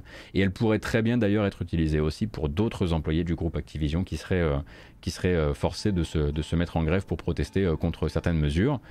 donc ça, c'est la seule chose qu'on puisse faire désormais. Et puis peut-être ne pas laisser mourir ces sujets-là, de manière générale. Ne pas laisser mourir ces sujets-là quand quand, euh, quand, on, quand est annoncé le prochain Diablo, ou montrer le prochain Diablo, ou, le prochain Call of, ou ce genre de choses, mais on a très peu, on a très très peu de prise là-dessus. Voilà. Également, bon bah ça, on peut euh, probablement se laisser épargner ce truc-là. Euh, mais Krafton, donc l'éditeur et développeur de PUBG, euh, est très chaud des crypto games et de, la blockchain et des NFT et donc ils viennent d'officialiser leur partenariat avec Solana donc qui est une blockchain qui est assez, euh, concurrente d'Ethereum dans le but voilà de partir euh, de partir vers les, financements via via le, play to earn et ce genre de choses dans les années à venir. Alors ils sont très sérieux sur le sujet et ils peuvent, se le permettre parce que contrairement à l'Occident et peut-être au, Japon, où les, éditeurs et les développeurs sont un petit peu plus sur la réserve depuis quelques semaines parce que la levée de bouclier du public a été immense. Euh, toutes les grosses entreprises de gaming euh, en Corée euh, se sont tournées d'une manière ou d'une autre vers le blockchain gaming. et c'était forcément, c'était forcé que, que Krafton s'y mette à un moment ou à un autre, puisque leurs résultats financiers ne sont pas bons, ne sont pas bons du tout. En tout cas, leur dernier n'était pas du tout à l'avenant, enfin pas à l'avenant, pas brillant, pardon. Donc ils vont aller chercher cette nouvelle manne là-bas. Est-ce que ça concernera directement PUBG ou d'autres jeux autour? A priori, le but serait de créer une sorte de métavers dont on entendra probablement parler euh, plus avant. Euh, n'oublions pas qu'à côté de ça, euh, Krafton, ce n'est pas uniquement PUBG, mais également des spin-offs, et notamment The Callisto Protocol. The Callisto Protocol, donc le nouveau jeu du créateur de Dead Space, c'est le Dead Space sans la licence Dead Space, qui s'inscrit de très très loin dans l'univers de PUBG, mais on s'en fout, c'est avant tout un Dead Space. et il faudra espérer que lui, bah, soit, comment dire, le plus éloigné possible euh, des, euh, des, questions de play to earn ou de. Enfin, oui, de play to earn de manière générale, parce que c'est clairement pas ce qu'on veut dans, dans, un jeu qui s'est annoncé comme le retour de. Euh, comment s'appelle le. Glenn, Glenn Schofield, le créateur de Dead Space.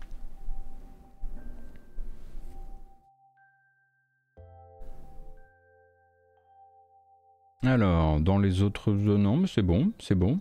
Une bamboche, une bamboche, quelques bandes annonces et on sera bon. Hein. On est vraiment bien, on est vraiment bien dans les temps ce matin, je suis content. Il y avait, de quoi faire quand même, avec toutes ces bandes annonces. Et je disais bamboche, du coup. Euh, oui, mais celui-ci on le connaît déjà. Hein. Euh, qu'est-ce que. Ah, ça, ça fait longtemps qu'on l'a pas écouté, tiens. Allons-y. Alors, nous sommes 1535, pardon. On va se détendre deux secondes, enfin deux minutes plutôt, deux, trois grosses minutes quand même.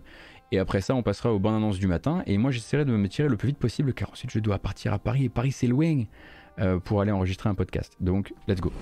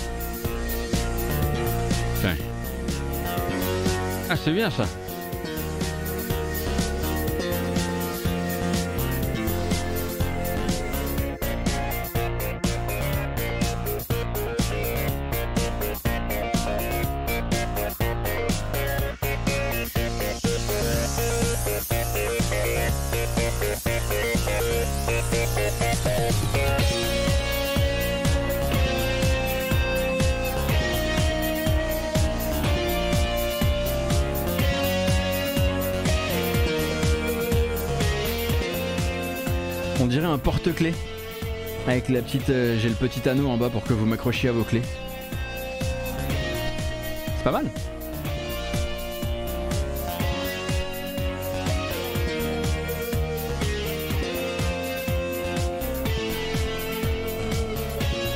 Ah, en tout cas, j'espère que vous allez bien, j'espère que ça vous plaît. Attendez, non. C'est pas comme ça qu'on parle aux gens, c'est pas comme ça qu'on s'adresse aux gens, voilà. En tout cas, j'espère que ça va bien, j'espère que ça vous plaît, j'espère que vous apprenez euh, plein de trucs euh, intéressants sur euh, l'actu jeux vidéo récente et que vous notez des jeux dans votre wishlist. Je vous rappelle évidemment que cette vidéo s'en ira sur les plateformes habituelles et ça partira évidemment vers YouTube avec une version chapitrée ainsi qu'une version podcast en audio que vous pourrez retrouver sur votre application de podcast favorite. Vous cherchez la matinale jeux vidéo et vous pourrez voilà, vous abonner là-bas et récupérer tout ça. Ça va? Encore une fois, les podcasts ratent un truc ce matin.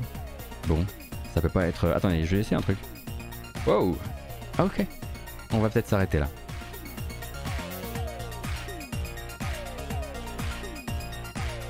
Je tiens également à remercier toutes les personnes qui ont décidé de suivre la chaîne ce matin ou de sub à la chaîne ou même de passer par Utip, ça fait extrêmement plaisir. Vous voyez comme je suis heureux.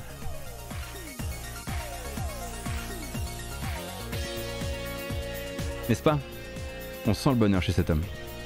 Allez, stop En revanche, on fait plus fête. La bamboche, c'est terminé. C'est fini. On dit au revoir à Kratos également. Ah. Ah. On n'est pas bien là ah, On est vachement bien là. À lire, merci beaucoup pour le prime, ça fait très plaisir. Merci. Safer également, j'ai pas remercié tout à l'heure. Ni Gamelin, ni Choupims, ni Red McDuck. Red McDuck, je crois que je t'ai remercié tout de même. Merci GT BGR également pour le prem. Merci pour le soutien, ça fait super plaisir. Alors, nous, on passe aux quelques bandes annonces. Ah, qu'est-ce que j'entends? C'est comme si. C'est marrant, c'est comme si. On va écouter. C'est double rasade de musique de. C'est fou. Bref. J'aimerais juste vous dire que cette semaine, c'est les 7 ans de Bloodborne.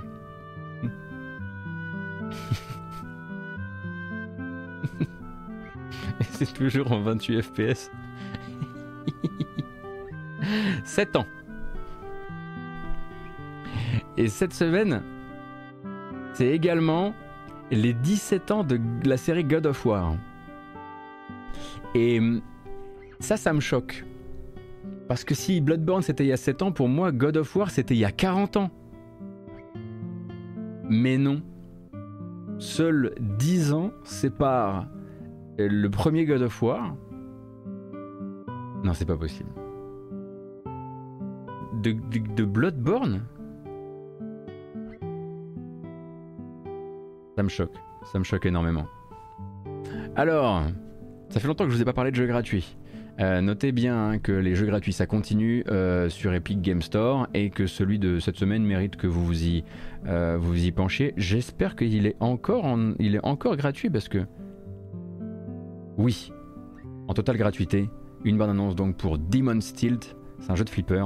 N'hésitez pas surtout à le récupérer celui-ci parce qu'il est vraiment vraiment chouette.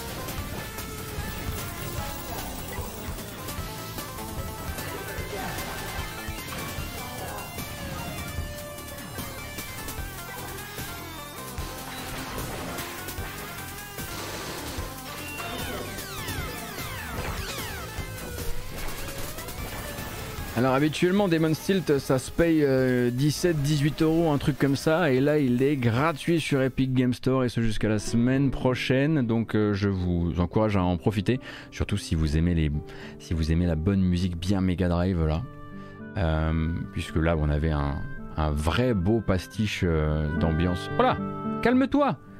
Voilà, d'ambiance Mega Drive. Alors... Tant qu'on y est également, quoi d'autre? Ah oui, alors je crois que c'est déjà arrivé, mais nous on va le regarder surtout parce qu'on aime beaucoup les belles images. Et surtout, on aime les belles images, on aime les regarder en 4K sur un stream qui envoie du 1080p. Ça n'a absolument aucun intérêt, mais c'est pas grave.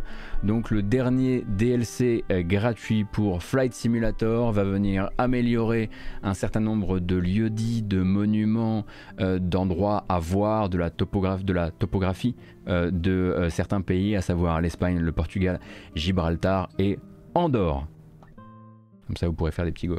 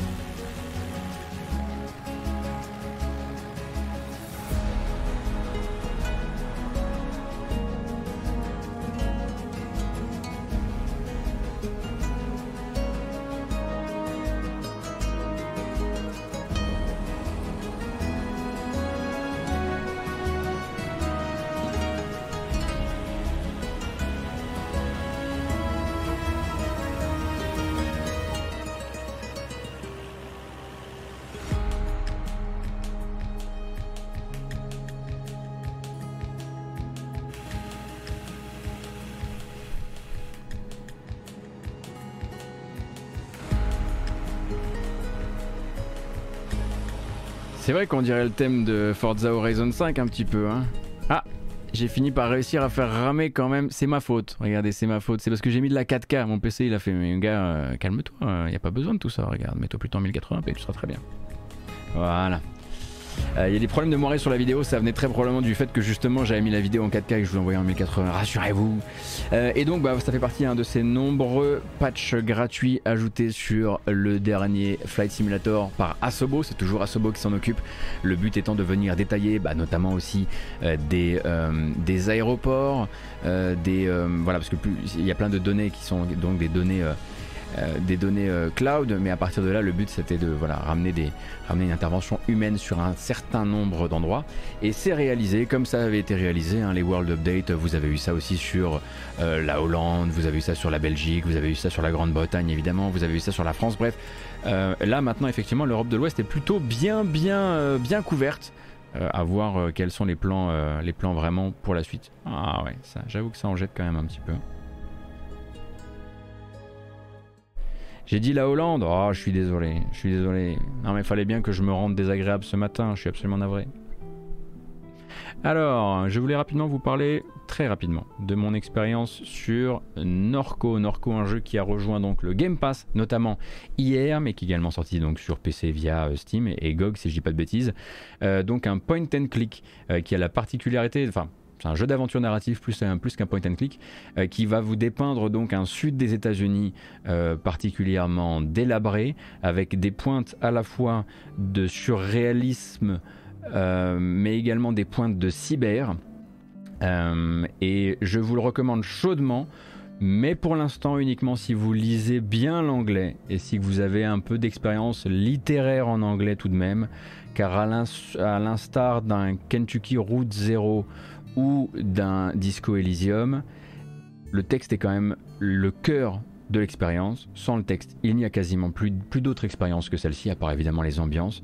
Et ce serait dommage de rater ça parce que c'est vraiment, vraiment très bien écrit, je trouve. Pour les autres qui attendraient la VF, euh, un peu de patience, je me suis renseigné. Normalement, on devrait euh, pouvoir, euh, normalement, on devrait pouvoir avoir une VF dans les tel que je le comprends, dans les semaines ou dans les mois à venir. En tout cas, elle est déjà en travail et elle est plutôt en phase de fignolage que l'inverse, ce qui est une excellente nouvelle euh, parce que je passe un super moment sur le jeu, mais il faut vraiment que je sois très concentré parce que c'est beaucoup de, beaucoup de symbolisme dans le texte, euh, beaucoup, de, beaucoup de digressions, beaucoup de choses comme ça. Faut être attentif quoi.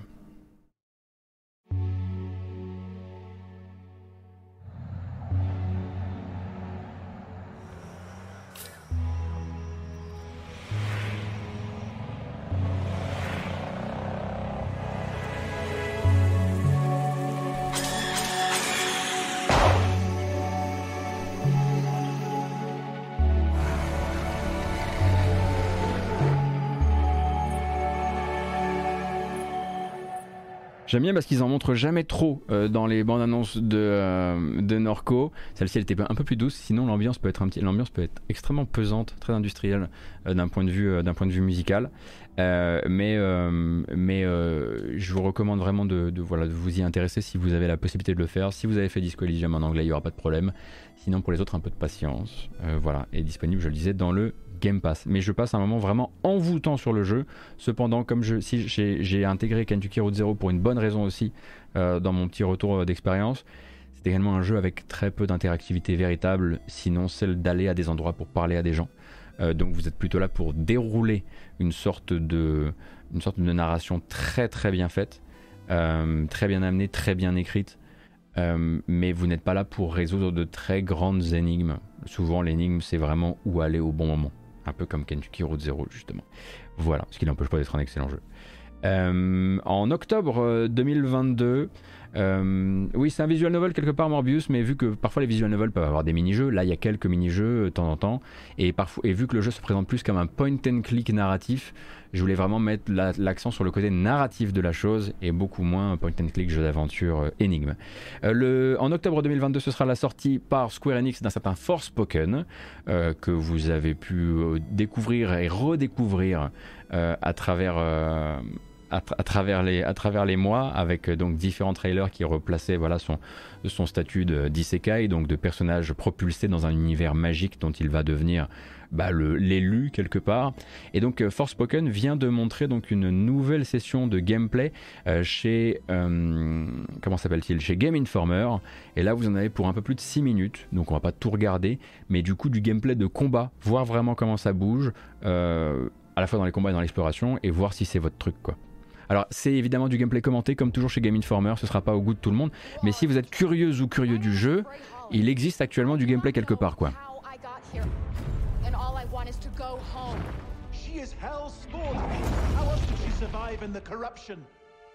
the people are afraid. They look to me in the council for hope that we cannot give them. But maybe you can. Hello, friends. Welcome to another exclusive Alors, on avance un petit peu, que vous puissiez voir ça. Donc, ça vous rappelle FF15. Hein. Je vous rappelle que c'est développé donc par Luminous Productions, qui euh, n'est plus piloté par, par Hajime Tabata, mais qui reste le studio qui avait fabriqué, euh, qui avait fabriqué euh, FF15.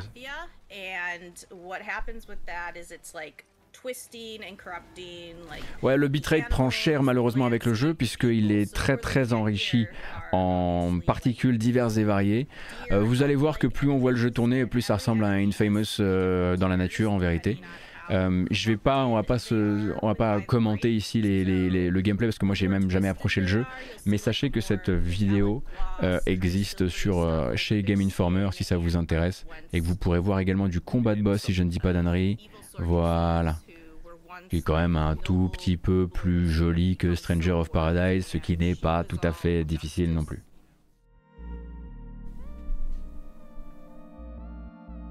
Alors...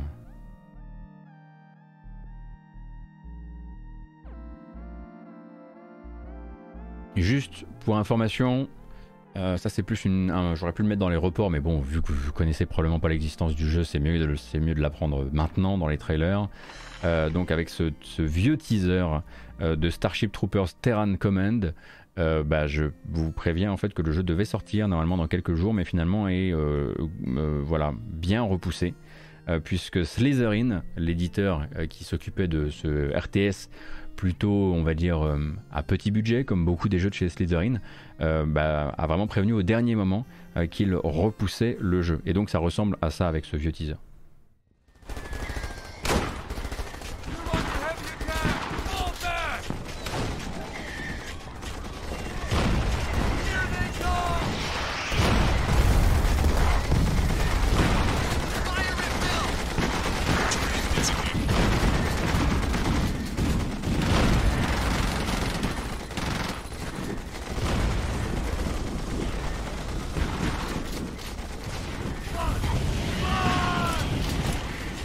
Donc le jeu est repoussé, si je ne dis pas de bêtises, attendez, je vais vérifier ça, au 16 juin. Il devait sortir à la fin du mois de mars, si je dis pas de bêtises.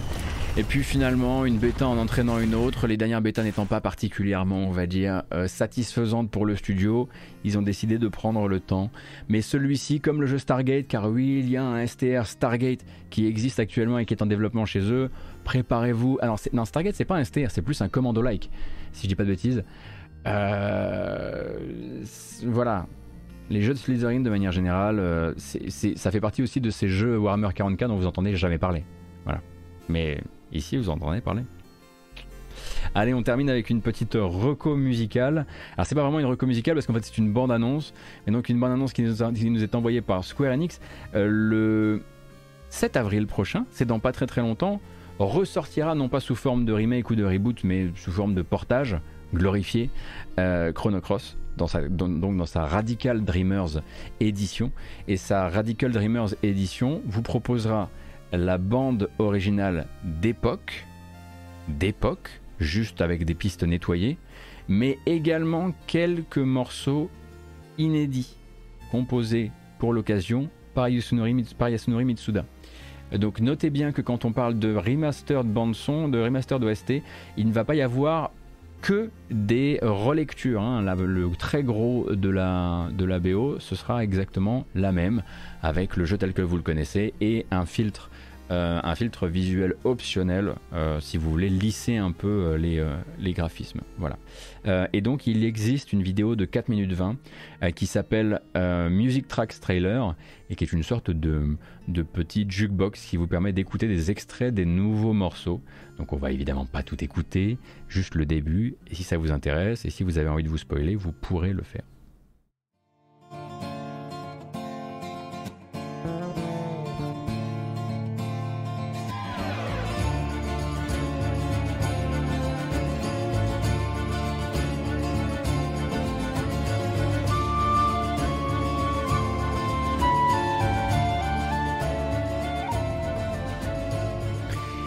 Et donc c'est là en fait que va se jouer ben, toutes ces rumeurs dont on parlait, vont se jouer toutes ces rumeurs dont on parlait l'année dernière.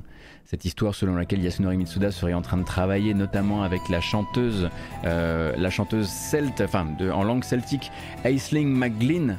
On savait, hein, c'était notamment par ça qu'il y avait eu euh, une, euh, qu'il y avait eu une, oh là là, une version, c'est une version démakée, euh, qui avait eu des rumeurs qui disaient qu'elle euh, travaillait avec Yasunori Mitsuda euh, sur un grand remake qui devait sortir, qui devait être annoncé à la fin de l'année chez PlayStation. Finalement, c'était pas un remake, c'était pas chez PlayStation. Enfin bref, c'était, c'était, voilà, c'était un petit peu à moitié malheureusement toute cette, toute cette communication. Et vous avez ces huit morceaux à écouter. Alors les gens se sont emballés, non mais oui, c'est vraiment ce qu'avait dit l'artiste en l'occurrence. C'est vraiment voilà l'artiste qui avait écrit les paroles des nouvelles chansons qu'il y a dans le jeu avait vraiment utilisé ces mots-là. Et euh, alors les gens se sont emballés effectivement sur le ben, après voilà sur une personne qui ne sait pas exactement qu'est-ce que qu'est-ce qu'on appelle un remake dans le jeu vidéo, euh, euh, qui dit probablement, PlayStation pour dire console de jeu, enfin voilà. Chrono Cross donc je, le disais la Radical Dreamers édition qui viendra aussi avec qui viendra aussi avec je vais y arriver, avec Radical Dreamers du coup, euh, sortira donc le 7 avril prochain. Question si je rebranche la PS1 et que je lance les jeux là, est-ce que je verrai la diff? Il me semble qu'il y a des ajustements, euh, mais ça ira peut-être un petit peu d'équilibrage. Il me semble. Moi, ça va être l'occasion pour moi de le faire parce que pendant tout ce temps. Euh,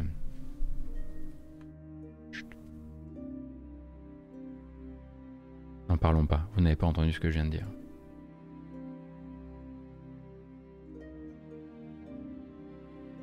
Après oui, pardon, j'ai quand même oublié de le préciser parce que ça me semblait naturel, euh, naturel alors que pas du tout. Effectivement, une traduction, une traduction française.